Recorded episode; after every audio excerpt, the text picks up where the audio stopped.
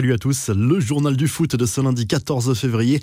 J-1 avant le choc PSG-Real en Ligue des Champions. La tension monte d'un cran entre les deux clubs à 24 heures du match. Grosse incertitude toujours sur la présence de Karim Benzema dans le 11 de départ du club madrilène. L'attaquant français fait partie du groupe mais ne s'entraîne toujours pas normalement avec ses coéquipiers.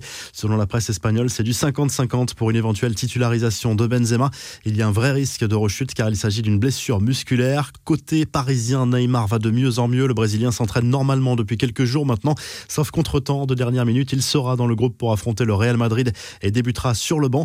Avant le choc PSG Real, la presse espagnole se penche sur le cas d'Ashraf Hakimi. Le Marocain est passé par la capitale espagnole avant de rejoindre Dortmund en prêt, puis à l'Inter et ensuite le club parisien. Et il garde une certaine amertume de son passage au Real. Quand je suis parti pour Dortmund, j'ai été prêté et j'ai fait deux belles saisons et j'ai dû revenir et décider. Je pense que Madrid ne voulait pas parier autant sur moi que d'autres clubs et je suis content car je pense que ces clubs n'ont pas eu tort de parier sur moi, a souligné l'international marocain lors d'un entretien au journal Marquin. Il parle également de son intégration réussie à Paris. Les infos en bref, les larmes de Marquinhos, très ému au moment de visionner un reportage de téléfoot retraçant ses meilleurs moments avec le PSG.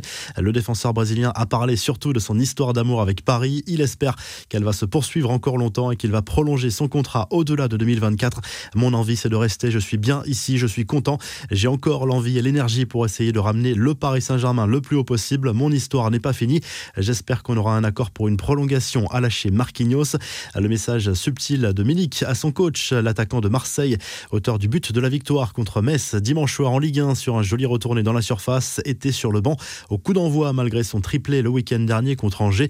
Il y a des choses que je ne comprends pas, mais je fais mon boulot à lâcher le buteur polonais au coup de sifflet final. Réponse de Sampaoli en conférence de presse. On avait un plan de jeu consistant à essayer de passer au maximum par les côtés et on a pensé que la configuration du match et de l'adversaire demandait cela, ce que Milik ne comprend pas. C'est à lui de l'expliquer. Je ne peux pas expliquer ce que les autres ne comprennent pas, a lâché l'Argentin. Visiblement, il y a quelques tensions entre les deux hommes. Pablo Longoria, lui, a évoqué au micro de Prime Vidéo l'affaire Alvaro González. Le défenseur olympien a livré une interview à la presse espagnole dans laquelle il a dénoncé un manque de respect du club. Selon lui, le président marseillais assure que le problème est réglé. On a beaucoup parlé, on a trouvé une solution, mais à l'OM, on règle les problèmes à l'intérieur, a confié Une info mercato, selon un site néerlandais, le défenseur lyonnais Jason Deneyer play à deux grands clubs européens, la Juve et le Barça. Le défenseur belge est sous contrat avec Lyon jusqu'en juin et aucun accord n'a été trouvé pour le prolonger pour le moment. Newcastle est aussi sur le coup. Le président de l'OL, Jean-Michel Aulas, qui lui a tenu à faire une petite mise au point en réaction à une analyse de Thierry Henry sur l'irrégularité lyonnaise et le fait que Peter Boss était peut-être passé tout près d'un licenciement ces dernières semaines. Selon le dirigeant des Gones, un départ du coach néerlandais n'a jamais été envisagé. La revue de presse direction l'Angleterre où le Metro Sport revient sur la 25e journée de Première Ligue. Ça va mal pour Tottenham, battu à domicile par Wolverhampton 2 à 0. Liverpool conforte sa deuxième place grâce à sa victoire à Burnley 1-0 et revient à 9 points de City avec un match en moins. Newcastle enchaîne avec un nouveau succès contre Aston Villa. Leicester et West Ham ont fait match nul de partout.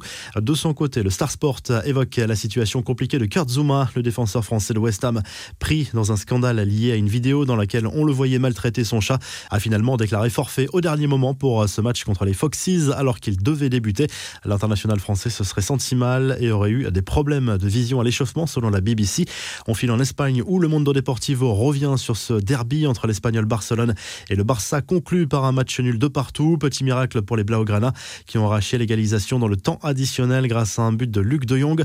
Enfin en Italie, le Corriere dello Sport revient sur les matchs de la 25e journée de Serie A et notamment ce match nul arraché là aussi par la Juve sur le terrain de l'Atalanta Bergame, un but partout. Danilo a égalisé dans le temps additionnel. L'AC Milan a pris les commandes du championnat italien avec un point d'avance sur l'Inter, mais un match de plus que les Nerazzurri. Naples est troisième à deux points du leader. Si le journal du foot vous a plu, n'hésitez pas à liker, à vous abonner pour nous retrouver très vite pour un nouveau journal du foot.